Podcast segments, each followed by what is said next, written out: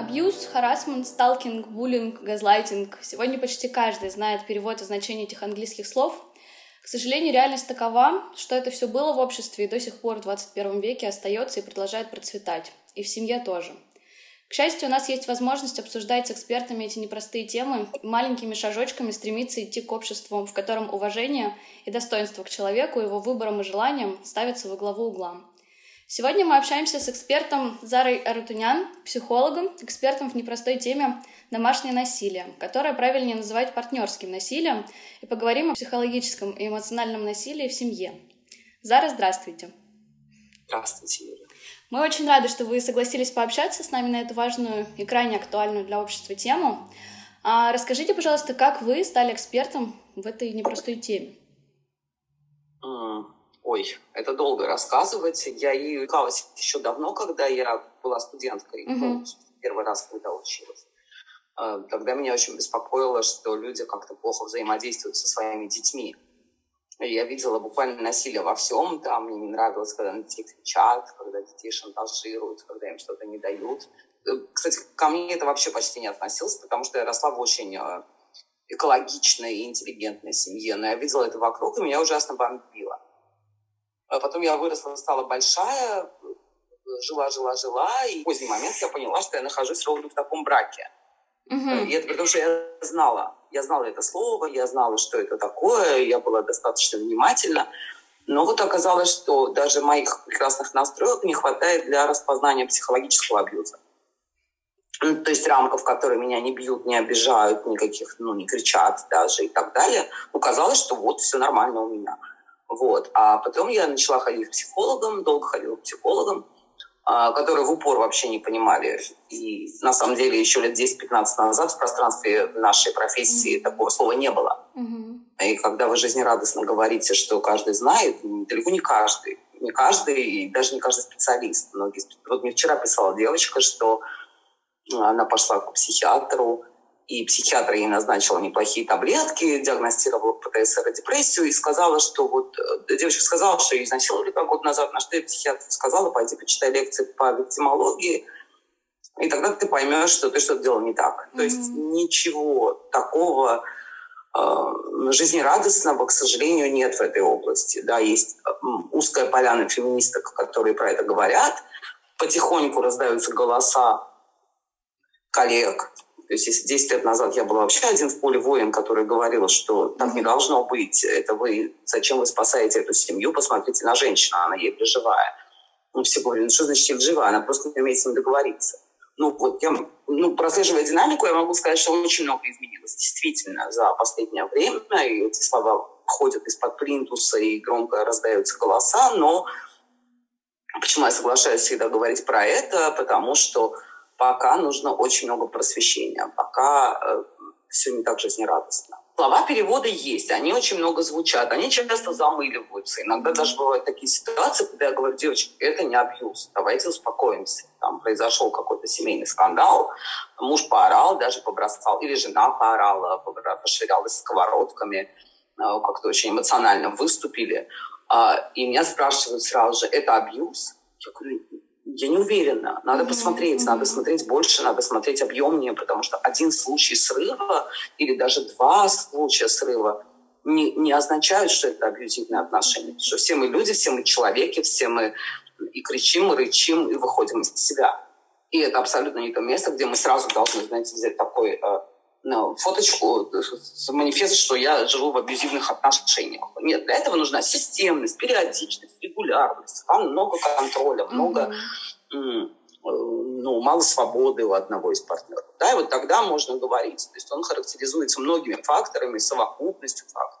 Мы всегда выделяем там около, по-моему, шесть видов. Мы говорим про психологическое насилие, эмоциональное насилие, физическое насилие, сексуальное насилие, хотя сейчас более правильно я согласна с этим говорить, сексуализированное насилие, экономическое насилие.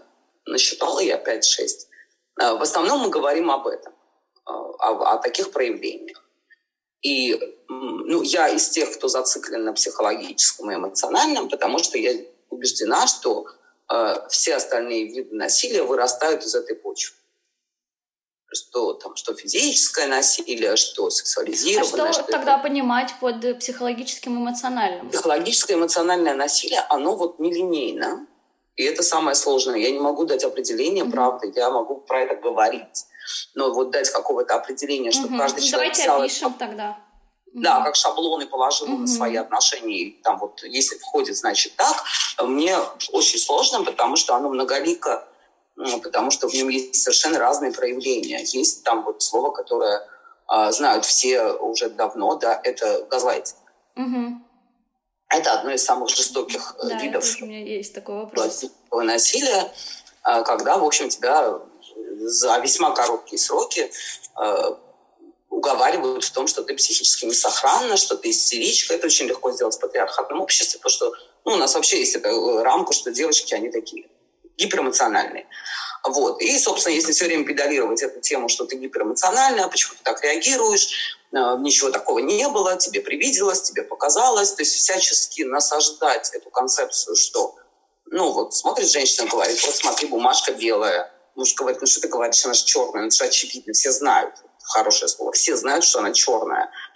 И если женщина не живет большой социальной жизнью, у нее нет окружения, то есть она не может проверить. Или даже она не может проверить, потому что ей стыдно спрашивать, потому что партнер так убежденно говорит, что это черная бумажка, что она даже не пойдет там опросить, сделать, а просто спросить, когда ей сказали бы, что бумажка белая. И вот эта непоколебимая уверенность партнеров, абьюзера в том, что все так, как он говорит, она действительно очень часто доводит женщин до очень неприятных состояний, ну, пограничных, депрессивных, и они действительно приходят и говорят, я истеричка, я больная, я все время плачу, я все время пищу, я все время кричу, я все время устраиваю дома скандалы, да. Э, это вот прям, ну, на мой взгляд, одно из неприятных очень проявлений. Точнее, там вообще нет ничего приятного. Все, что я буду говорить, будет неприятно. Газлайтинг – это когда вот всяческими способами тебя уговаривают и убеждают в том, что ты не в себе и вообще тебе нужна помощь психологическая, психиатрическая, разная. Вообще ты просто сумасшедший, что себя возьмешь. Вот. Другое слово, которое тоже очень... Оно относительно новое, поэтому я его скажу одним из первых, чтобы не забыть. Это такое чудовищное проявление психологического насилия, неглект. Оно называется неглект на иностранном языке. Выучивайте, выучивайте новое слово. Я очень рада, что появился термин, потому что я про это раньше говорила всегда. Это называется наказание молчанием или игнорирование. Оно всегда существовало, просто слово сейчас подогнали нам э, западные психиатры. Эм, и это одна из очень тяжелых и неприятных вещей, когда ты что-то говоришь, а твой партнер тебя игнорирует вообще. Он может игнорировать с разным выражением лица, он может кивать и игнорировать, он может говорить «да, конечно», и игнорировать, ничего не делать. Э, он может, например, это такое прекрасное наказание, если ты что-то сделала не так, Угу. Человек Смотреть, тобой, да, каким-нибудь это... взглядом и пройти мимо и уйти. Да, и, и, и вот начинается это длинное. Абьюзеры очень умеют. А, мой, мой славный муж, а, бывший, он мог молчать два месяца. Ну вот он обиделся. Я сделала что-то не так, он обиделся. Это было потрясающе. Это было вообще, я просто хлопала глазами, я не понимала. Мы живем два месяца, мог молчать. Mm-hmm. Ни на что не отвечать. Он обиделся потому что надо извиняться, надо там покаяться, вспомнить, что ты там в каком месте сделала не так, что он не говорит, что не так. Ты спрашиваешь, что случилось, все нормально. И это вот такой тысячепроцентный игнор, в общем, в котором тоже, если сама по себе психика не очень устойчивая, а надо понимать, что в ситуации абьюза психика только портится, даже если вы заходили в абьюзивные отношения бодрые, устойчивые и психиатрически сохранные, то выходить вы будете неустойчивые, не бодрые и разломанные в конец. Вот, и это прямо вот разбивает мозг. И также точно поступают часто родители со своими детьми, когда они вот просто молчат, они замолкают. И вот ребенок должен сам догадаться, что он сделал не так, а ты пойди подумай.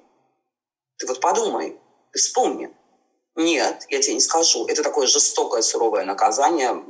И я даже знаю случаи, когда дети часто мне говорили, я работала в школе, но там, правда, они, они так говорили, что лучше бы они меня выпороли. Прошло, я там проплакал, мне было больно, но это закончилось. А месяц, два, три была такая рекордная мама, которая полгода не разговаривала с сыном. Ну, Сын был просто на, на... Да, да, полный игнор. Она варила еду, ставила ему на, на стол еду, стирала, убирала одежду. Вот нет его. Его не существует. В общем, мальчик был в очень плохом состоянии, и там, правда, уже там, ну, таблетки Ну, потому что невозможно, человек сходит с ума, правда сходит с ума.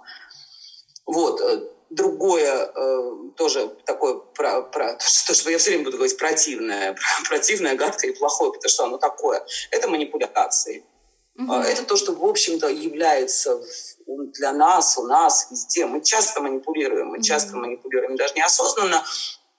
И надо понимать, что, в общем, тут ну, никуда не денешься, когда детям произносят текст, или ты сейчас, там, я не знаю, поможешь посуду или получишь по башке, а многие родители свято верят, что они предоставляют ребенку выбор. Я с таким тоже встречалась, я ждала ему выбор. Или вот сделает это, или по башке получит, там, или велосипед не куплю. А, то есть такие э, шантажные вещи, такие откровенно шантажистские вещи или более тонкие вещи. Например, вот это очень-очень э, ну, часто применяется вообще везде, но вот очень много этого сексуализира... От, оттуда вырастает сексуализированное насилие, потому что э, большинство женщин, э, ну, опять же, я, я не ханжа, я буду говорить все как называется, вот есть такое слово «дать». Дать или не дать. Угу. И многие женщины, которые живут в браке, они знают, что легче дать, угу. чем потом выдерживать все, что будет. Ну, потому что если там у тебя болела голова или какие-то были иные причины, или ты просто не хотела, это слово, которое абьюзеры вообще не понимают. Не хотела, что значит не хотела, это супружеский долг, то потом начинается много разного. Там, ну вот ты мне не дала, значит мы не поедем в отпуск. Там, ты мне не дала, ты не пойдешь тусоваться с подружками, да, ты мне не дала и так далее. Поэтому вот когда мы говорим про сексуализированное насилие, мы всегда говорим, что это не изнасилование вот в том виде, в котором наша полиция понимает. Наша полиция понимает, когда тебя пятеро привязали к батарее, mm-hmm. разорвали на куски, тогда наша доблестная полиция возьмет это дело об изнасиловании. Но очень часто это все не так. И действительно женщины делают ну, практически добро, ну, как бы условно добровольно в тех условиях, в которых они находятся, зная, что если они это не сделают, у этого будут последствия. Долгие и неприятные. Mm-hmm. Это будет вспоминаться, про это будет говориться, что вот а там ты хочешь, там, я не знаю, сумку, а ты сама посмотри, вот, а ты вкладываешься. И это очень красиво в этой рамке э, того, что ну, мы должны взаимно вкладываться в наши отношения. Да? А то, что является тоже огромной рамкой психологического насилия, такой вот, вот поверх мета, мета, да, то, что есть всегда. Вот mm-hmm. я сейчас говорю какие-то конкретные вещи, слова, а есть то, что, безусловно, определяет. Это не как определение, но как вот данность. Вот то, то место, где мы уже говорим, что да, оно есть, оно существует, и без него никуда. А, это то, что называется контроль в абьюзивной паре очень много контроля. Контроль является нормой, что партнер всегда знает, куда ты пошла, зачем ты пошла, что ты делаешь. Он контролирует траты, он контролирует, ну, порой каждое движение, но у каждого абьюзера свои там погремушки, кому кто-то границы свои, но обязательно есть очень много контроля и не свободы. Вот абьюзивные отношения я очень хорошо вижу по тому, как говорят женщины в кабинете, да, особенно если их звать партнерами. Ну, конечно, мы понимаем, что обратное тоже бывает. Все-таки психологическое насилие – это не э, физическое насилие, где нужно много сил, и поэтому ну, женщины тоже грешат, чего уж там греха таить. А, вот. Женщины особливо грешат в области контроля семейного бюджета и ревности. Ну, ревность – это вообще такая тоже вещь отвратительная и тоже оттуда растущая бесконечный контроль телефона, куда пошел, что сделал, где был, отчеты, отчеты в том или ином виде. Вот если есть контроль, как бы если ты... Что это очень быстро стирается у людей, и поскольку абьюзеры весьма талантливо это упаковывают, они всегда говорят про заботу, я волнуюсь за тебя. И это, правда, трудно распознать. Вот. А вот эта тонкая грань стирается после, условно, замужества, после того, как э, вы расписались, прошло какое-то время, и вот грань стерлась. Ну, как бы вот забота была-была, а потом она перешла в контроль. Или как это происходит? А, ну, чаще всего да. А, когда, э, ну, грубо говоря, если говорить там совсем животноводческими терминами, э, то абьюзер всегда хочет свою эту жертву значит, получить во владение пока еще в нашем патриархатном мире э, собственность э, идентифицирована со словом брак. Э, то есть гражданский брак, мы живем вместе, или там светский брак. Ну, то есть, когда она как бы ему принадлежит. Все, она сказала, что я твоя, я твоя навеки, Вася жить всегда. А там, конечно, ну, очень много прекращается из этих всех ухаживательно красивых, тоже патриархатных маркеров э, ну, романтических взаимодействий. И начинается другое. В принципе, так у всех пар. Потому что вот этот весь прекрасный гормональный всплеск, который бывает вначале, он всегда уходит. Да. Потому что на, на, таком, на таком нерве жить нельзя. Люди начинают жить вместе, мы как-то взаимодействуем, и все успокаивается. Э, принципиальное отличие, вот, вот эта тонкая грань, она, знаете где? Она, вот я прям долго про это думала, потому что все время не могла ответить, и потому что люди задают. Она действительно очень тонкая. Но она прекрасна тем, что ты ее можешь распознать в себе. Как бы тебе для этого не нужно ничего другого. Вообще не важно, что делает твой партнер. Он может выглядеть как зайка, как просто зайка. Все могут говорить, боже, у тебя такой муж или у тебя такая жена. А, но вот появляется такое удивительное чувство, которое называется страх. Mm-hmm. Вот его видно, вот прям видно, когда пар, э, ну, видно, когда ты видишь пару, ты видишь, кто кого боится. Это всегда такое озирающееся движение. Это всегда, прежде чем что-то сказать, э, посмотреть на партнера, э, то ли я говорю. Это в гостях, там, на тусовках, везде очень... Это прям я, ну, у меня оптика такая, я прям вижу мгновенно а, что... Оценка реакции. Абсолютно. Оценка, все время фокус, э, фокус человека на партнере и на его реакциях, на микромимике. Вот э, люди, которые живут в абьюзивных отношениях, становятся тончайшими психологами. Они по повороту головы знают, что надо вот... Она начала там на какой-то тусовке говорить с какой-то женщиной, с каким-то мужчиной, она всегда следит. Или то же самое с мужчинами, потому что девушки умеют ревность такую устроить, что эгегей, да. И вот партнер ну, просто ты видишь, что человек не расслабляется, он разговаривает с тобой, но у него такое вот сильное напряжение.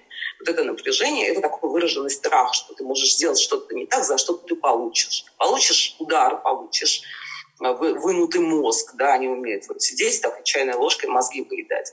А, и вот этот страх должен быть маркером. Если человек, вот если мы хотим сейчас э, рассказать это э, людям, чтобы они понимали, что они находятся в состоянии абьюза, а вот это то место, где очень легко понять, это забота или абьюз. Потому что если о тебе заботятся, ты счастливый человек. Более того, ты привилегированный, что, потому что ты не один на один с этой жизнью. Если, например, вот тот же самый вопрос, заданный абьюзером и заданный заботливым человеком, э, дают разную реакцию. Например, там, вы едете на вечеринку, с которой вы должны поздно вернуться, потому что устроены вечеринки, по крайней мере, были в допандемическое время. И ваш партнер вам говорит, «Э, не ходи туда, потому что ты будешь поздно возвращаться, я буду волноваться. А в этом месте, если вы можете сказать там, знаешь, я все-таки туда пойду, но понимаю про то, что будешь волноваться, ну давай что-нибудь придумаем, давай там ты за мной приедешь, или ты оплатишь мне такси, или я сама обещаю, что я приеду такси, да? И человек говорит, да-да-да, окей, конечно, езжай, ну вот тебе там такси, вот тебе там деньги, ну, не знаю, вот это, да? Решаем вопрос того, чтобы э, женщина в безопасности вернулась домой. Это забота. Mm-hmm. Это нормальная человеческая забота, и женщина такая, мой, какой молодец. Он волнуется и за мной приехал. Mm-hmm. А если это абьюз, то начинается такой параллельный рассказ а зачем ты туда поедешь? Вот какого черта? Там же какой-то плохой район. И вот что ты там будешь делать? И я вот буду тут ночь не спать, и мне будет тяжело. Звони мне каждые 15 минут. Это прям прекрасный маркер контроля. Там. Mm-hmm. Звони, говори, когда ты выйдешь. Звони, говори, когда ты собираешься. То есть то, что простонародье называется вынос мозга. Ну, подростки это называют прекрасно вынос мозга. Вот если в этом месте начинается вынос мозга, и вы уже понимаете, что ну ее к черту эту вечеринку, ну, правда, там будут еще манипуляции. Вот если ты меня любишь, ты не пойдешь, потому что вот если ты меня любила, ты бы думала о том, что я устаю. да. Да, что я устаю на работе, и вот теперь я должен сидеть такой несчастный, тебя ждать, э, лишаться, страдать, э, звонить, волноваться, проверять твою геолокацию и так далее. Ну, то есть это, знаешь, человек думает только о себе. Mm-hmm. Это тоже очень яркий маркер абьюзера, что он всегда думает о себе. Вообще все равно на партнера. Он думает о том, чтобы он спал столько, сколько надо. Он очень эгоистичен, чтобы он ел то, что надо, потому что они могут выносить маски за не ту еду, не так приготовленную, не своевременно поданную и так далее, и так далее. Вот. И он ему совершенно все равно, что ты хотела встретиться с друзьями, он будет говорить, потому что я это не хочу. И это вот Это повод. Да, да, да. Да, потому что если о тебе заботятся, тебе хорошо. Ну, тебе от этого хорошо. Значит, прекрасно, когда любимые люди о нас заботятся. Вообще для этого они и существуют в этом мире. А когда тебе просто выедают мозги, ну, точно так же поступают заботливые родители, хорошие родители. Они, когда ребенок хочет на вечеринку, они, конечно, боятся. У меня трое детей, я все время боюсь, понимаете? И мои все трое детей девочки. Я все время боюсь, как они доберутся, как они приедут. Боже мой, я их не посадила в клетку из-за своего страха. Я оплачиваю им такси, я приезжаю уставшая, забираю их с вечеринок, потому что из-за моих страхов мои дети не должны быть инвалидами социальными. Да, конечно, ну, мамы всегда тревожные, мамы девочек более тревожные, потому что девочкам сложнее, хотя тут вопросом мальчикам тоже просто. Вот, и вот таким образом можно понимать, вот если ты постоянно чувствуешь вот этот страх оборачивания, ну вот там ты не можешь купить платье, должна это сверить, ты mm-hmm. это обсудить, вы должны обсудить, как оно на тебе выглядит, вы должны обсудить, э, есть ли у вас там эти деньги. И, и, и партнер все время будет говорить, мне И вот где еще можно это замечать, это такая странная игра в одни ворота. А, абьюзеры обожают слово «компромисс». Вот слово «компромисс» — это их такое красное знамя. Они ходят с ним, размахивают. Ты понимаешь, жизнь — это компромиссы. Ты должна идти на компромисс. Ты одна и... должна идти на компромиссы, да? Угу. Да, при этом они умеют фантастически. Это вот тоже советую всем смотреть с самого начала. Знаете, это как такой э, плохой торг, а, когда вот, например, в качестве компромисса у тебя могут отжать примерно все, там сказать, что ты не должна работать, ты не должна общаться с друзьями, ты должна родить много быстро детей, а, ты должна там варить борщ так, как мне нравится, ты должна а, не ходить туда, куда мне не нравится – и если вдруг эта бедная женщина говорит, ну, там, вдруг она одумается скажет, слушай, а где твои компромиссы? Вообще, а где, а где ну, потому что это игра в одни ворота. Все ты должен отжать. Они придумывают какую-нибудь, знаете, смешную вишенку на торте. Я не знаю, вы знаете, такую маленькую несоразмеримую глупость. То есть, если весы поставить, то ты отдала просто все тонну. И тебе говорят, а помнишь, когда мы ходили туда, ты хотела в тот день пиццу, а я хотел суши. Я же пошел с тобой пиццу. И вот всю жизнь отжали, mm-hmm. но помнят какую-то эту несчастную пиццу и обязательно ее притащат. Потому что вот мой компромисс. В этом смысле, конечно, будьте бдительны.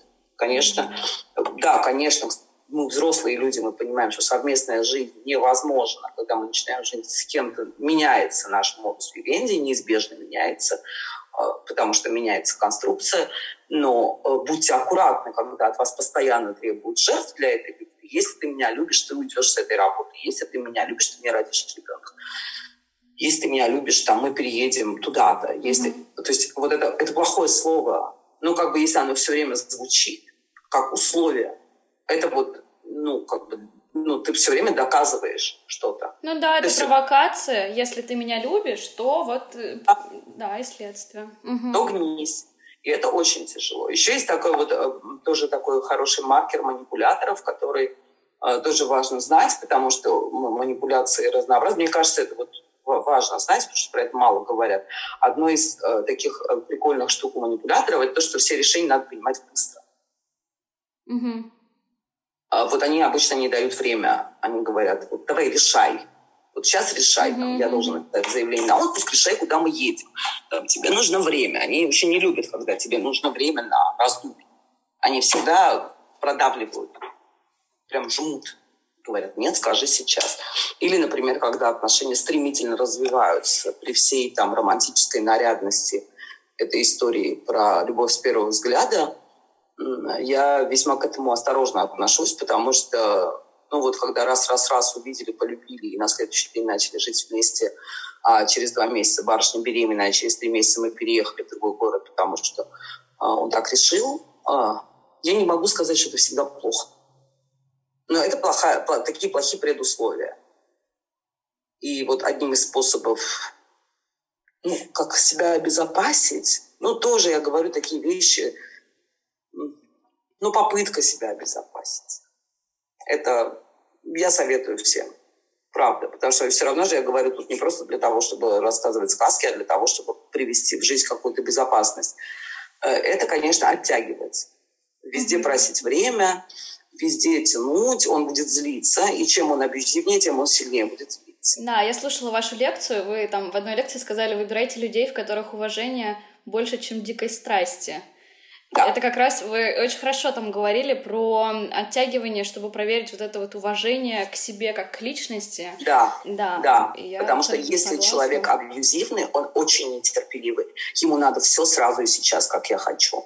Опять же, он будет хотеть хорошего, он будет хотеть вам свадьбу и на самолете с неба звезду достать, там, подарить вселенную не обманывайтесь, замедляйте, потому что если он договаривается в пространстве, ну, как бы, если вот человека вот, вот любовь, она переплетена и скрещена с уважением, то этот человек не будет абьюзером. Даже если один раз он на вас наорет и бросит даже сковородку в вашу сторону. Но, в принципе, в целом у него есть понимание, что ты человек, он уважает твои выборы, он уважает твою жизнь. Мы можем списать одну сковородку на э, на то, что люди живые люди, да, угу. это очень важно. Но поскольку это не пропагандируется в формате романтической любви, которой поклоняются все, то поэтому девочки это, это и не смотрят. Девочки смотрят, чтобы гей какой молодец. То есть все то, что красивое ухаживание, на самом деле называется сталкинг, да, когда он ее там преследует, везде стоит там хоть с цветами, хоть с бриллиантами, но везде mm-hmm. стоит ну, сужает поле ее жизни, да, вот он такой сдавливается, он везде, везде, быстро дружит с ее всеми друзьями, а, очаровывает всех друзей, да, все говорят, ой-ой-ой, вот это тоже очень неприятная вещь, потому что они очень харизматичны, они очень умеют находить доступ к людям. И окружающим и... очень нравится, говорят, он же идеальный. Да, в этом смысле женщина оказывается в полном тупике, даже если она сохранила свое уважение, окружение, э, то э, окружение уже как бы продано с потрохами, и женщины просто, ну, они когда робко начинают говорить про то, что мне что-то не нравится, и все говорят, да ты с ума сошла. Начинается тот самый газлайтинг. Угу. Да, да ты с ума сошла. Окружение, да, на самом деле, тоже может как раз газлайтить. Да. Интересно. А, окружение очень газлайтит mm-hmm. окружения. Если вот абьюзер из, из породы экстравертов, mm-hmm. а, ну, которые вот звезда, это самое страшное. Ты никому ничего не докажешь, все тебя сделают сумасшедшей, все будут говорить, ты не в себе, ты просто не понимаешь своего счастья, ты посмотри, там он там с детьми куда-то ездит. Тоже важный маркер. Я очень люблю говорить маркеры, которые не снаружи, но внутри. Вот внутри тебя человек, знаете, всегда знает, он счастлив или нет. Это прямо такое хорошее проверочное слово. Вот весь мир орет, что ты должна быть счастлива, ты вытянула лотерейный билет, это же такая... А ты несчастлива. Что-то не так. Что-то не так. Ну, там, конечно, женщины приходят. Обычно женщины никто не приходит и не говорит, я в, в, в абьюзе. Ни разу такого не было. Приходят, говорят, у меня бессонница, у меня там депрессия, я все время грустная, я все время плачу, я тревожная, там разные-разные штуки. У меня лично э, есть предположение, что у нас в обществе э, все-таки не сформированы вот эти вот личные границы понимания себя и своих эмоций. Потому что то, что вы говорите про страх, иногда сам человек не может его, ну, как бы... Как Идентифицировать. Да, да, да, да, да. Вот, это как-то проблема ну, в целом общества. Ну, понимаете, тут есть Э, такая важная вещь, что ну, сейчас, если мы зайдем на этот тонкий лед, я надолго застряну, а, что вообще в нашем обществе нет уважения. Mm-hmm. У нас его нет. Наша школа — это мясорубка. Ну, как устроена школа? Это унижение, это э, всегда вертикальная авторитарная позиция преподавателей, еще более вертикальная директоров учебных заведений. Да. Вот эта концепция «я начальник, ты дурак», она разлита по миру она наш воздух. Мы идем работать на предприятие, наши начальники точно так же взаимодействуют с нами, это не ты мужчина или женщина. И поэтому, конечно, я понимаю, что все время качаю эту повестку уважения, достоинства, уважения, достоинства, но оно не разлито нигде. Понимаете, нас женщины в МГУ начинают говорить про харасмент, и все, МГУ ставит на уши во главе с женщинами, преподавательницами и кричит, что вы все врете. Uh-huh, uh-huh. Понимаете, это потому, что у них нет, это действительно настройки, которые, к сожалению, надо, ну, я не знаю, там, напалмом вводить, да, в людей. Вот когда как только ты чувствуешь, что что-то не так, там, школа буллинг, да, Пойдите в, в ситуацию буллинга. 99% российских учителей скажут жертве буллинга, ты неправильно себя ведешь. Тебе надо попробовать подружиться с одноклассниками, скажем так. Понимаете? А если человек рос и вырос в том, что он подчинялся родителям, потом он подчинялся педагогам, то попадая в брак, вот это такая, знаете, смешная, ложная, э, такой фетиш – что, с одной стороны, ты ничтожество, и это тоже, кстати, маркер абьюзивных отношений всегда, что, с одной стороны, ты полное ничтожество, ты все не так делаешь, ты неправильно. Если бы ты все правильно делала, мы были бы счастливы. Это всегда предъявляют абьюзеры, да, что вот она там, вот если бы она взяла бы, да, научилась делать, как я хочу. Я же обожаю ее. Но на фоне этого, то есть, с одной стороны, ты повинна в том, что что-то идет не так, ну, так же, как и там, у, у, у мужей, да, вот если ты будешь там меня слушаться, это всегда, то есть если будешь все делать хорошо, это значит, будешь меня хорошо слушаться. А, вот, делать то, что я говорю. А, с одной стороны, вся вина на тебе. Почему они в эту ловушку попадают на десятилетия? Люди, женщины, мужчины, неважно. Потому что, с одной стороны, ты во всем виноват, и это тоже важный лозунг, один из э, абьюзеров. Кому ты нужна, куда ты уйдешь, тебя никто не возьмет. Ты вообще там кривая, косая, убогая, страшная. Они очень уничтожают самооценку, просто ее вот прям рубят. Э, это, а, это одна сторона. А другая сторона, что как, вот как будто бы ты Бог.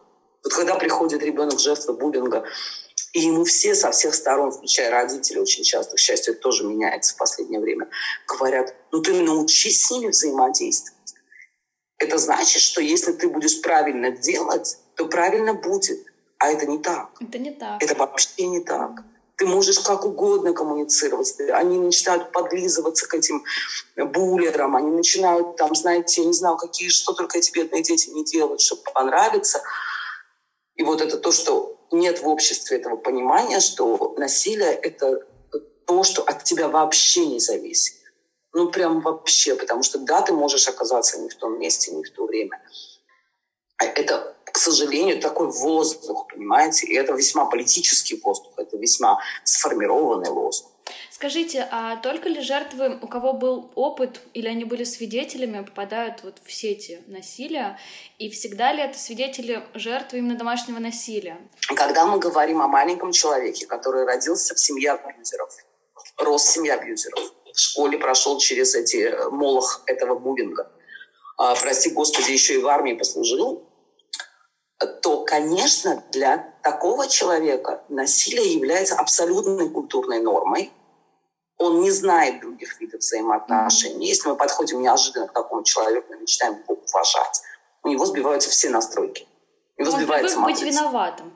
Да. Да. Он не понимает, что происходит. Mm-hmm. Он считает, что его обманывают.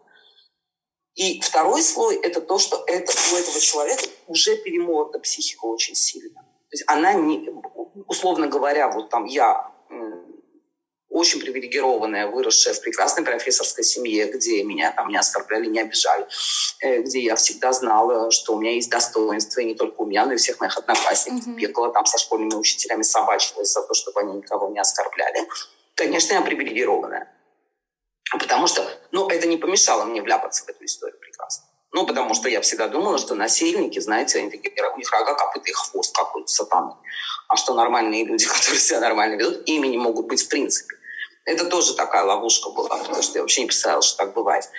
Но у меня, условно говоря, была более крепкая психика, когда я зашла в эти отношения, поэтому у меня был шанс выйти из этих отношений. Если бы меня всю жизнь пили, били, еще, прости господи, как бывает Э, в нашей чудесной стране там э, мама-наркоманка подкладывала бы меня под э, разных людей за дозу, что тоже, знаете, я сейчас не сказки рассказываю, это нормальная наша жизнь в городе Москве. Там, начиная с пяти лет подкладывать ребенка за дозу или за бутылку, или за одну то, конечно, мы говорим совсем про другого человека.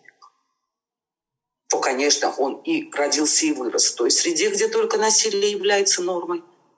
Он вообще не видел другого мира, он не знает, что он существует. Отец пил-бил, дед пил-бил, вокруг все пили-били.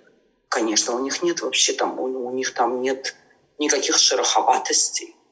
Я считаю, что все нормально. Угу, угу. Ну, у них, Поэтому... да, у них другая норма своя просто, да. Конечно, конечно. И у них, во-первых, другая норма, во-вторых, это благодаря тому, что у них другая норма, у них психика перемолота в такие, такой салат оливье, ну, что там собирать и собирать.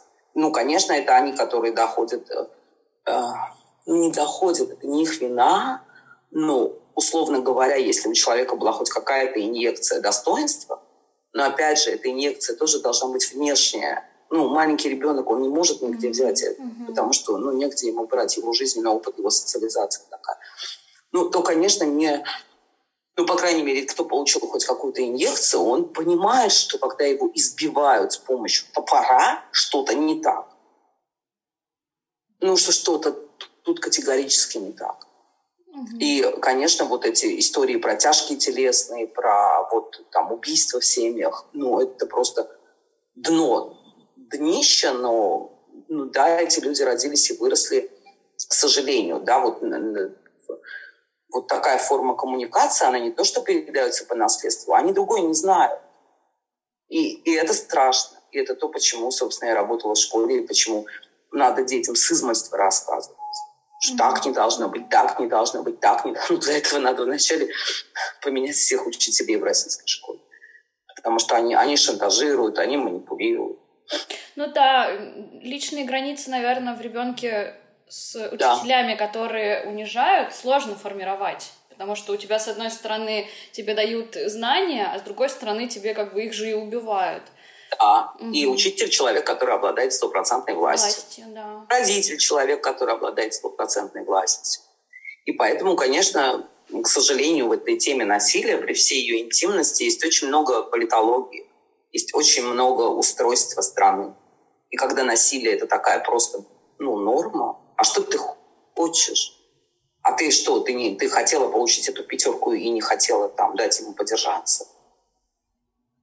Скажите, пожалуйста, вот как они кричат постоянно про девушек, да, что а вам нравится писать диссертации у них, как вот эта покойная, которую этот санкт-петербургский безумец порезал на куски, да?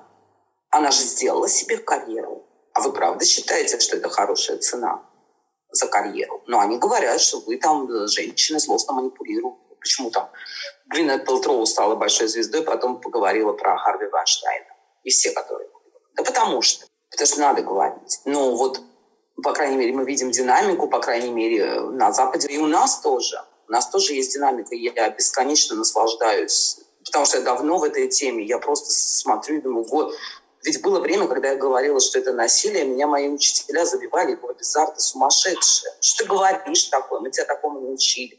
Когда я коллегам говорила, ребят, не надо, эту семью не надо склеивать. Посмотрите на нее, она уже еле живая. Ну, мы там принимаем в соседних кабинетах. Я говорю, что ты делаешь? У них семейная терапия. Я говорю, мне не нужна семейная терапия. Эту женщину надо просто спасти, просто вытащить. Какая семья? Они раз в неделю ходят. Вот. Сейчас я, конечно, вижу очень много хорошего и в этом смысле, в смысле общественного мнения. Яркий кейс Регины Федоренко. Mm-hmm. Да, он первый такой э, хороший, именно позитивный во всех смыслах кейс. Позитивный не в том смысле, что она сказала глупость. О том, что а больше, что, да, услышали. Угу. Да, что, что было потом. Я могу сказать сейчас с точки зрения изменения общественного мнения.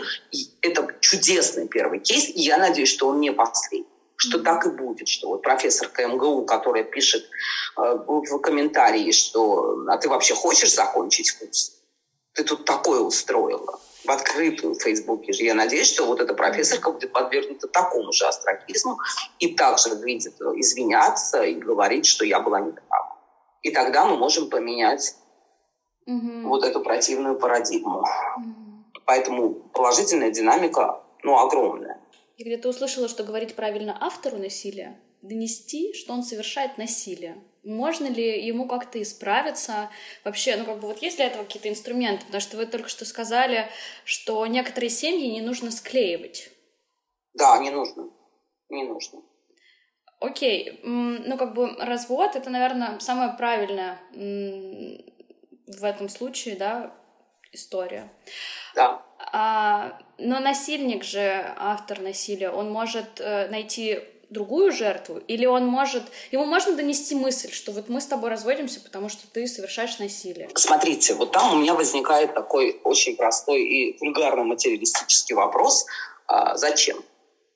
А, ты обнаружила себя там, я не знаю, сейчас какую-то дурацкую метафору придумаю, да, ты себя обнаружила на дне колодца на, залитым помоями, да, и там наверху стоит человек, который тебя из этого колодца не выпускает. Сейчас я прям специально драматизирую все. И вот ты каким-то хитроумным способом это все, значит, увидела, поняла, и ты хочешь сбежать. Вот э, тебе куда надо? На волю, на воздух, на землю, где нет помоев, да? И по дороге ты встречаешь этого человека. Ну, хорошо, ну скажи ему, что ты, он тебе сделал все плохо. И беги дальше. Понимаете, тут ловушка. Э, все хотят делать все лучше, а я всегда хочу делать, как бы я всегда хочу, чтобы все были счастливы. Э, у меня такая вот дурацкая идея фикс жизненная, что моя задача сделать, ну, может быть, не счастливыми, но, по крайней мере, менее несчастными. Да? Вот с этой точки зрения, там, в рамках одной жизни, вот женщина живет свою одну жизнь. Она у нее одна. У нее было много плохого в этой жизни, если она подвергалась насилию. И теперь вот эта задача, а давай я ему объясню. Ну, объяснишь ты ему ты потратишь на это миллионы сил, потому что он сильнее. Он будет продолжать газлайтить, говорить, ты неправильно поняла, ты все... Он вымотает э, тебя как дементор. Знаете, вот просто вот дементоры, помните из Гарри Поттера, который mm-hmm. высасывает? Mm-hmm. Ты можешь вот из соображений там великого блага следующей женщины начать ему эту матчасть объяснять? Для меня всегда вопрос, зачем? У тебя ресурсов одна чайная ложка. Все съедено давно. Сбеги, спасись, выдохни, приди в чувство, напиши на Фейсбуке а, огромный пост про то, что это мерзавец и негодяй, девочки, не подходите. И как бы с точки зрения и социального блага, да, ты скажешь, что я знаю об этом человеке плохое. Но у нас, у каждой а, отдельной женщины нет задачи спасти всех других женщин. Ну, потому что можешь кого-то спасать, спас, спас, спася себя. До этого ты не можешь. Когда они берут эту богоугодную позицию, говорят, что я ему объясню, я ему докажу, он исправится, он стал хоро станет хорошим, это, конечно, его повестка, что если она будет хорошо, это абсолютно остается в рамках его повестки. У него остается власть. Это все, что ему нужно, давайте поймем. Все, что ему нужно, сохранять власть и контроль. Для него это звучит прекрасно. Я решила спасти твою э, заблудшую душу. Да спасай. Он остается выгодополучателем, бенефициаром этой истории.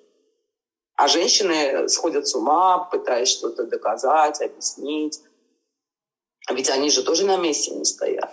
Ну вот она, например, говорит там, а давай ты мне будешь денег давать. Он говорит, хорошо. Ну, если они жестко говорят. Денег я тебе буду давать а расходы буду контролировать. Ну, ты будешь отчитываться, да. Угу. Да. То есть они всегда как бы впереди, потому что, во-первых, э, они уверены в себе. Они-то уверены в своей правде, а женщины-то не уверены. Вот она ходит такая потеряна. А я могу его поправить. А может быть, он был хорошим, я помню его хорошим. А может быть, если мы так сделаем. А может быть, если мы сяк сделаем. А может быть, если я на психодраму пойду. А может быть, если в гештальт я пойду. Вот это большая иллюзия людей, э, и это такая, ну, прям такое мировоззренческое замечание, которое я хочу сделать, да. Это огромная иллюзия, что мы можем так много менять. Mm-hmm. В хорошем случае мы можем что-то менять в себе, и это тоже, знаете, большая удача, если там э, урон не такого размера, что уже там дрова ничего не а иллюзия, что мы можем поменять другого человека каким-то своим волшебным поведением, ну, там более или менее педагоги могут. Более или менее что-то родители могут. Только из позиции сверху. Если иметь хорошие цели, ты можешь там направить своего ребенка куда-то. Но это должна быть базовая иерархически. Ты должна быть сверху. Ты влияешь. Жертва не влияет ни на что. Э, она просто попадает в такую большую иллюзию, что если она сейчас так сделает или вот так сделает, ну это как вот жертвы буллинга начинают кокетничать со своими буллерами. Угу. Они говорят, там, принеси мне деньги, принеси мне планшет. Дети там, воруют планшет, приносят планшет, потому что им надоело, что их там бьют да, целый mm-hmm. день. Там никогда нет конечной точки. Завтра ему понадобится что-то еще.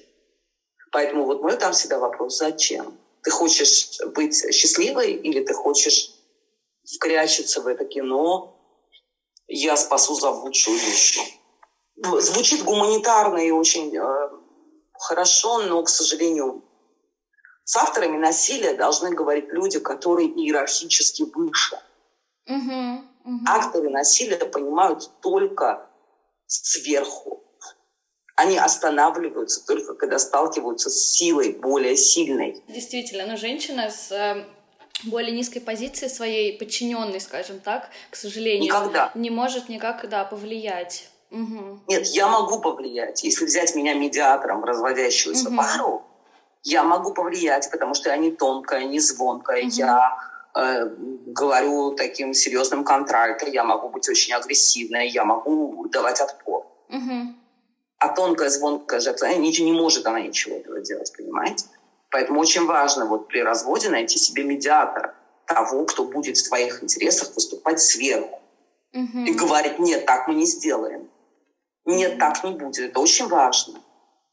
Потому что все абьюзеры, у меня есть очень любимое э, проверочное слово. Вот вчера у меня была консультация с девушкой, которая, у которой муж, прости господи, талантливый э, этот креативный человек ну, вот это вот все актеры, режиссеры, драматурги, музыканты. И вот у них есть такое общественное, прекрасная такая занавесочка, такая дымовая завеса, что мы э, сумасшедшие, мы такие эмоциональные, мы не знаем, что мы делаем, мы вообще не в себе.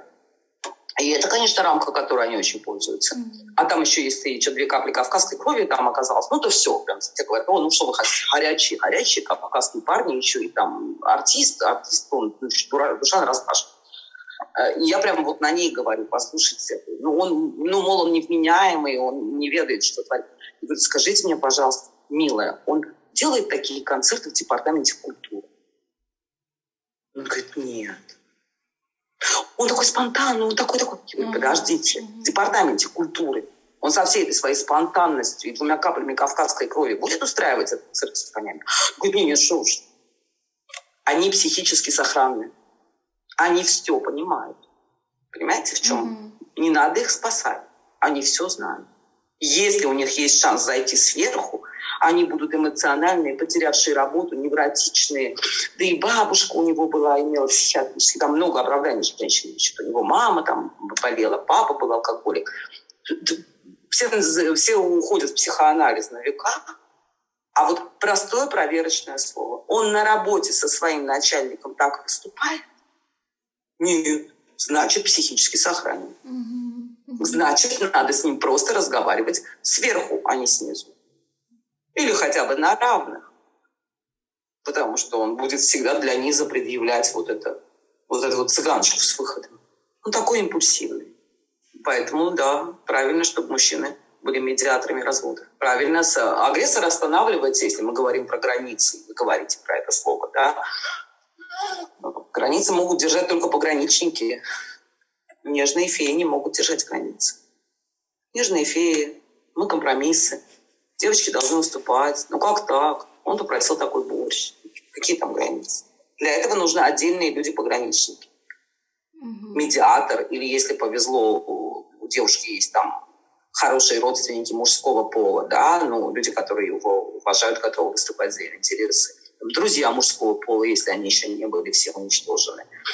Э, женщины женского пола, но только моей разновидности. То есть э, это такое вот. А, ага. Низкий голос, много агрессии, вот это вот всего, да? Был такой прекрасный фильм, если не смотрели, посмотрите, он недавно вышел, очень популярный, называется «Супружеская история», брачная история, marriage story. Вы помните адвокат? Нет, не очень фантастическая актриса играет, она получила Оскар немедленно. Я не помню, как ее зовут. Попробуйте посмотреть кусок, когда вот она обращается к этой адвокатке, она даже с этой адвокаткой спорит, говорит, ты что-то перегибаешь. Но адвокатка все правильно делает. Вот такая мощная, заряженная и сразу по башке. Это мне не нравится это, но абьюзеры понимают только язык силы, понимаете? Мне не нравится это. Но пока ты не покажешь ему силу, это как, я не знаю, вот, ну, на улице, да? Красивое кино, когда там три гопника идут и всех мочат. Кто их может остановить? Mm-hmm. Их может остановить пять гопников или менты. Все остальные могут там стоять и говорить все, что угодно. Ой, вы не правы, мальчики, не делайте так. Да им это слону дробина. Да они будут весь двор терроризировать. И только когда, когда один из мальчиков найдет какого-нибудь у старшего брата сидящего, сидевшего друга, я вам серьезно сейчас рассказываю, это история из жизни вообще. Вот он нашел какого-то там где-то человека, который сидел, который зонный. Зонный человек приходит, и этим ботинком говорит, слушайте, пацаны, этого парня вы никогда не тронете. Тронете, закопаем. Все, кино кончается. Это очень грубо, мне не нравится. Я девочка из интеллигентной семьи. Но это так. Всегда остановить силу можно только с помощью хотя бы такой же силы.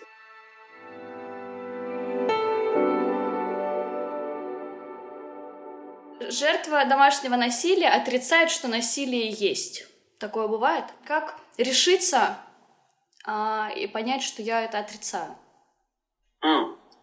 Тут вопрос в том, что если она считает, что насилия нет, и у нее все хорошо, а, то с этой ситуацией мы ничего делать не можем. Ничего не можем. А если вы сейчас говорите от лица добрых подруг, которые любят спасать своих подруг, потому что они хорошие девочки, это правда так, а, то тут можно заходить совсем с другой стороны более сложной, но, как говорится, издалека долго иногда лучше, чем напрямую.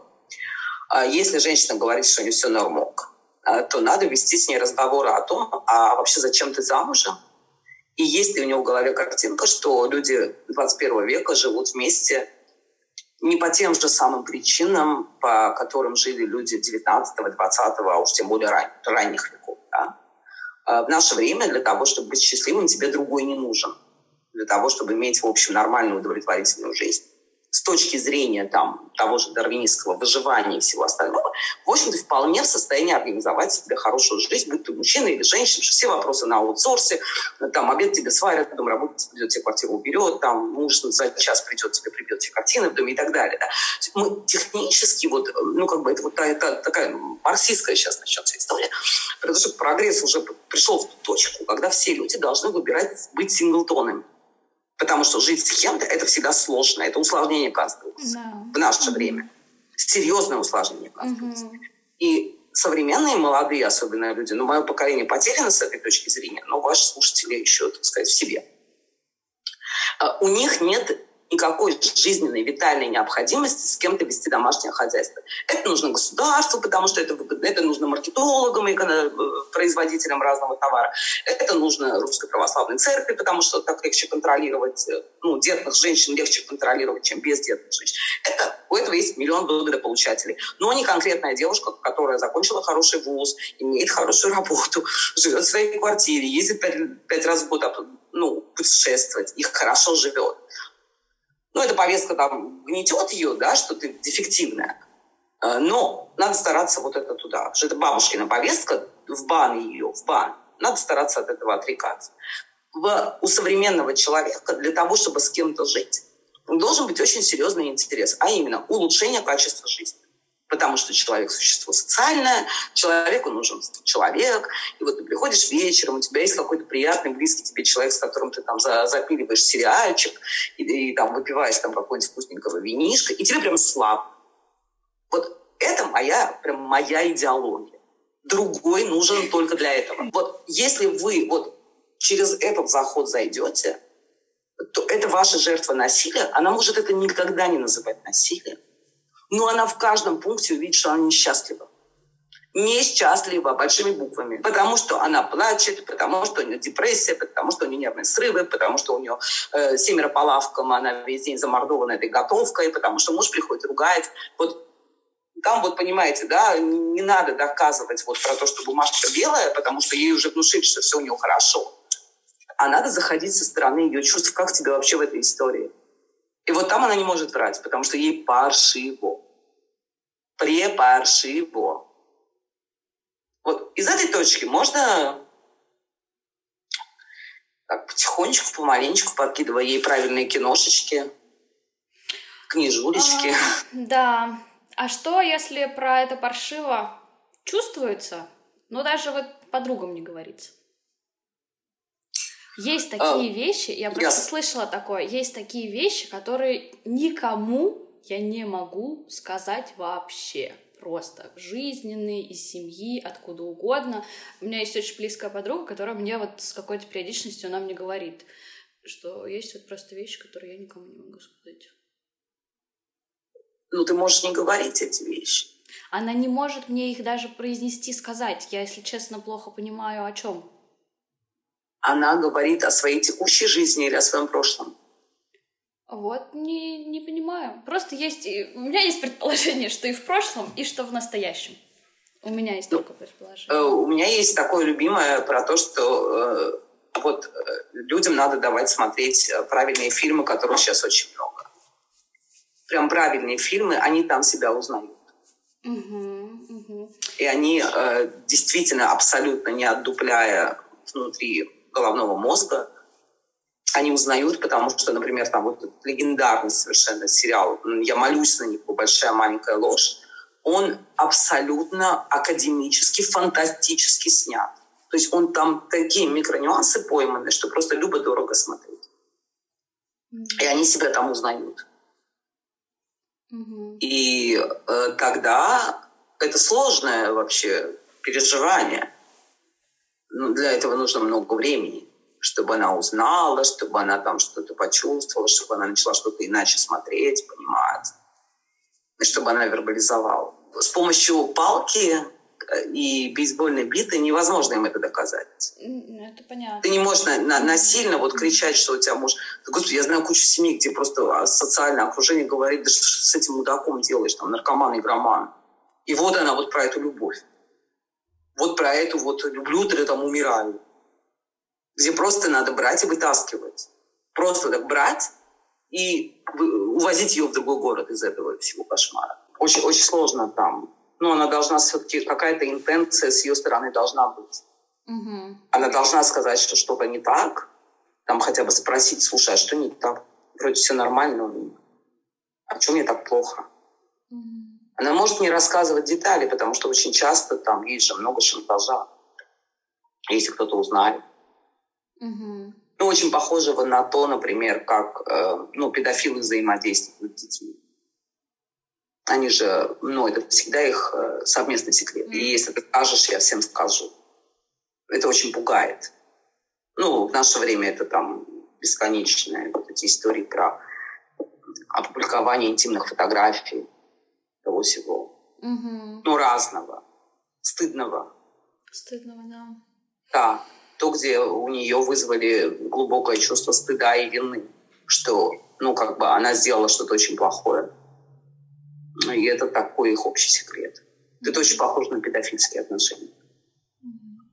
А, но очень часто, в, на самом деле, как мне кажется, происходит вот это вот отрицание, когда человек очень боится а, какого-то своего будущего. Страх перед будущим, а в случае насилия, если там есть экономические какие-то тоже вот эти вот истории, это же страшно и непонятно, и вообще непонятно, что делать. Домашнее насилие ты, ну, как бы вообще, наверное, ну, как, так как еще психологически тебя, возможно, там человека продавили, а, ему да. еще сложнее как бы вот решиться и что-то сделать вообще, потому что абсолютно непонятно, где ты, что ты. Когда человек начинает уже говорить о том, что «а что я буду делать, если я уйду?», это хорошая точка. То есть это, она может это называть насилием, не насилием, тем, что она несчастлива. Это нам не важно вообще, как это называется. А когда она начинает говорить, а что я буду делать, вот в этом месте нужно действительно а, со стороны друзей, интересантов, в том, чтобы эта женщина жила хорошо, а, предлагать максимальное количество помощи. Просто предлагать. Не говорить там, о, о, о ты уходи, а там... Нет, прям вот говорить, знаете, такую конкретику, потому что им очень неловко, очень неудобно. Они, не, у них нет денег, у них нет жилья, у них нет ничего. У них еще, прости господи, если там еще двое детей, старушка, мать в этом же доме живет, то они очень обременены, mm-hmm. Mm-hmm. не являются хорошим. А, буквально создавать группу взаимопомощи. Если есть у вас прям пять подружек, которые она говорит, а что я буду делать, просто ей сказать, вот смотри, мы тебе собрали деньги, мы тебе арендовали квартиру. Или если она одна или с одним ребенком, приезжай ко мне жить, поживешь у меня три месяца, а там придумаем. Значит, кто-то там находится спонсор, оплачивает психотерапию или не оплачивает в бесплатных центрах нормальные психологи, пусть идут угу. в ванну, в, к сестры, в насилию на это, куда угодно, пусть идут и консультируются. Или кто-то хочет оплачивать, пусть оплачивает, да. То есть прямо предлагайте конкретную помощь. Действительно объясняйте, что самое тяжелое будет первое время. Действительно, у нее нет работы, там, она потеряна, мало социальных связей. Если есть хоть какие-то социальные связи, это прекрасная опора, на которую можно встать. Uh-huh. Но предлагать надо конкретику. Например, там вот мы такой чатик создали помощи там Марии Ивановне. Значит, э, ты живешь у меня там лето, там, или у меня пустая дача, ехай, живи туда, там, я тебе ищу работу, кто-то отправляет на сосед, то есть кто-то дает деньги, кто-то там, знаю, привозит продукты, это правда вот такая ситуация, в которой надо объединиться и вот такую солидарность устроить. Действительно, это неизвестность, она очень страшит еще на фоне того, что ей все время объясняют, что она никчемная, никакую работу не найдет и вообще подохнет. Ну, создавайте, вот как в советское было на предприятиях касса взаимопомощи, да, вот какой-то чтобы каждый, кто хочет помочь этой женщине, не абстрактно говорил, вы знаете, это ужасный разговор, уходи от них. Куда? как? Это все вопросы, которые виснут в ее голове. Ну, то есть, на самом деле, я вот так объединяя все это, хочется сказать, получается, если жертва понимает, что она жертва, и она готова уйти и побороться как-то с этим страхом, ей по-хорошему нужно найти какое-то социальное окружение и как минимум а, подготовить почву со словами, а вот если я уйду, как ты мне можешь помочь? Я, я могу на тебя рассчитывать или что-то такое? Аккуратно, как бы со временем? Да. Угу. да. Ей нужен плацдарм, потому что на самом деле это война. Она не хочет брать двух э, младенцев под мышки и бегать по улицам, искать э, приют китежа. И это нормально, и это понятно. Угу. Поэтому вот помощь надо прям проговаривать. Я могу деньги, я могу продукты, я могу тебе найти работу, а я могу тебе оплатить психолога. Идеально, конечно, идеально найти хорошего юриста, Угу. Ну, там тоже волонтеров много. Вот это там э, организация Марии Давтян, они НКО, они получают гранты. То есть найти юриста для того, чтобы действительно максимально в течение там, полугода, года вернуть какую-то собственность, да, вернуть там или жилье, угу. или настоять на вот, вот что-то делать. Но надо понимать, что, конечно, одна женщина, особенно самая уязвимая женщина в мире, это женщина, у которой есть маленькие дети, угу. или женщина, у которой есть там престарелые родители, которые тоже от нее зависят. Это прямо супер уровень уязвимости. А поэтому мой наказ всегда молодым девочкам, вы, даже если вы вышли замуж, не рожайте ребенка раньше, чем через 5-7 лет. Не рожайте. Выучите этот урок. Просто я зомбировала всегда в школе. Не начинайте. Только презерватив. Всегда предохранение. Потому что все, когда это случилось, ты ослабилась там, в пятую-десятую степень. Угу. Как бы это мимимишно не звучало и не было социально э, поддерживаемо и так далее, даст Бог зайку, даст, что там они говорят, вот такой пургу. Вот. Боритесь с этим, потому что это то, что вас сразу делает безоружным. Прям не надо. Эти дети никуда не убегут. Детородный возраст достаточно большой. Я последнего ребенка родила в 40 лет. Не ведитесь на это все, потому что, ну, это я сейчас говорю только о социально-психологических факторах, а я молчу о том, что будет с организмом, а, что будет а, с послеродовой депрессией, что будет с гормональным фоном, что будет там много чего будет, когда ты подписалась под это. Куда ты беременная побежишь? Ты, ты, женщина беременная и женщина не беременная – это два разных человека. Абсолютно, да. Конечно. И женщина беременная – это супер повышенная уязвимость. И женщина с младенцем – это супер повышенная уязвимость. Поэтому тяните, проверьте ваши отношения на… Я не против любви вообще, я не против э, вообще того, что человеку нужен человек что человеку нужны эти бабочки в животе. Я понимаю, иногда мне приходится прям вспоминать и говорить, что я звучу как какая-то вообще агрессивная, злобная фэмка. Это все прекрасно и хорошо, но сделайте так, чтобы это не стало вашим адом. Потяните вы с этим ребенком, не уходите вы с работы, там, оставьте себе социальное окружение, доход. Не меняйте сразу город, не, не, не впадайте в это. Потому что, да, действительно, чертов фильм «Красотка» голливудский, да, просто, просто проклинаю тех, кто его сняли. Ну вот знаменитый с Джулией Робертс да. и Ричардом Гиром.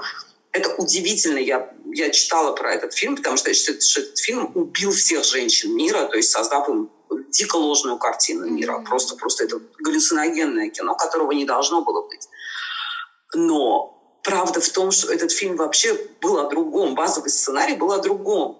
Там все должно было плохо кончиться. Она должна была саркоманиться. Это была социалка. Это кино была голая социалка которое должно было быть таким дидактическим материалом, что э, продажа своего тела – это плохая работа. Uh-huh, uh-huh. И в какой-то момент продюсеры, посмотрев на эту красотку Джульку и на красавца Ричарда, решили, а давайте забабахаем хорошего. Красиво. И вот такую красивую красиво. историю, да. И, и вот, понимаю, это, да, это волшебная сила искусства. И сколько девочек верят в то, что какой-то мужчина может быть ответом на все ее вопросы. Я не буду оспаривать, что так бывает в одном случае из миллиона. Бывает. Бывают прекрасные браки, которые я знаю. Mm-hmm. Один из лучших браков, которые я знаю, это удивительная история, когда девочка, окончив школу, поехала отдыхать в Сочи из своего родного города, из Сибири. А муж ее был в Сочи 30-летним мужчиной взрослым из Армении. Они там встретились, поженились.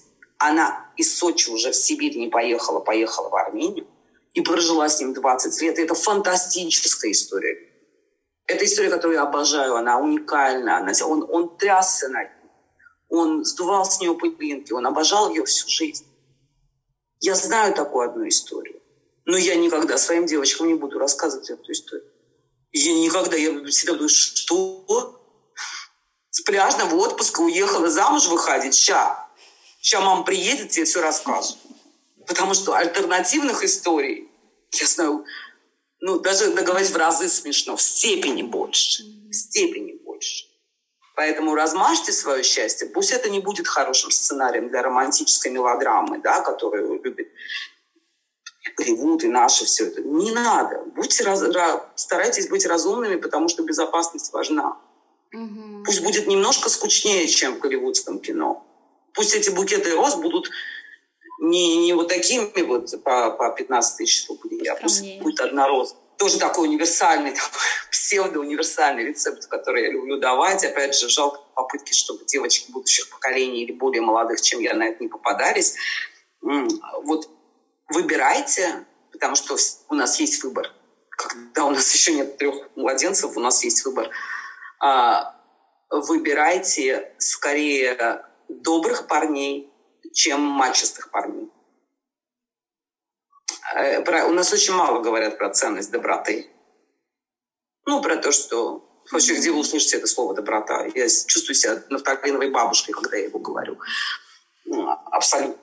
Но это так. Выбирайте парней добрых, хороших. Не выбирайте вот этот вот Тимонова «Посмотрите, лев, животное, мудак». Ну не выбирайте, они всегда мудаки. Из них 99% это мудаки. Они испортят вашу жизнь.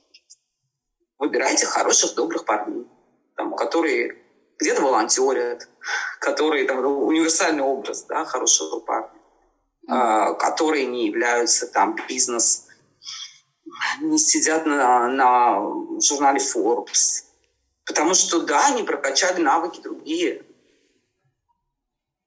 Они, мир принадлежит. Выбирайте хороших людей. Хороших, а не успешных. И тогда, да, в вашей жизни будет меньше ну, путешествий там, в какую-нибудь волшебную страну Испанию, но в вашей жизни будет больше счастья, удовлетворения. Угу. И вот тоже такое слово, которое тоже я недавно поняла, что надо всегда говорить. А, это тоже такое старорежимное, революционное чуть ли не слово «уют». С любимым человеком должно быть уютно. Вот прямо уютно. Уютно – это расслабленно. Угу. Вот не нужны эти качели. Вот сегодня он там набухался, а завтра он посадил меня в джет и куда-то увез. Это дурацкие качели. Ну, ты сойдешь с ума. Но это пропагандируется. Я понимаю, что у меня прям такой, знаете, одинокий голос человека. Прям совершенно одинокий потому что все говорят про то, что а мой-то так, а мой раз так, а мой мне там каратный бриллиантный помолвку. Вот это люди воспринимают как хорошо. А на самом деле надо понимать, что вот уютно, а, спокойно и доброжелательно, вот это то, где ну, вероятность того, что случится абьюз, очень маленькая. Очень маленькая. Потому что доброжелательному, доброму, приличному человеку вовсе не надо тебя мордовать. А вот это лев животное мудак, Ну, это прям, я, я не могу по-другому это называть, потому что там так прекрасно описано вот это, э, этот условно альфа-самец, э, культу которого поклоняются девушки и мужчины вот уже там лет сто на моей памяти. Просто все хотят быть вот, вот такими. Mm-hmm. Да, я, я вот сижу такая и одна толдычу, выбирайте добрых, хороших парней, которые там подберут котика с улицы, которые там поволонтерят там в хосписе, которые там э, принесут вам чаю, когда вы придете с работы, они скажут, зачем ты ходишь на эту работу. Ты же там устаешь. А вот это не забота. А принести чаю и сказать, что ты хочешь, чая или винишка, это забота.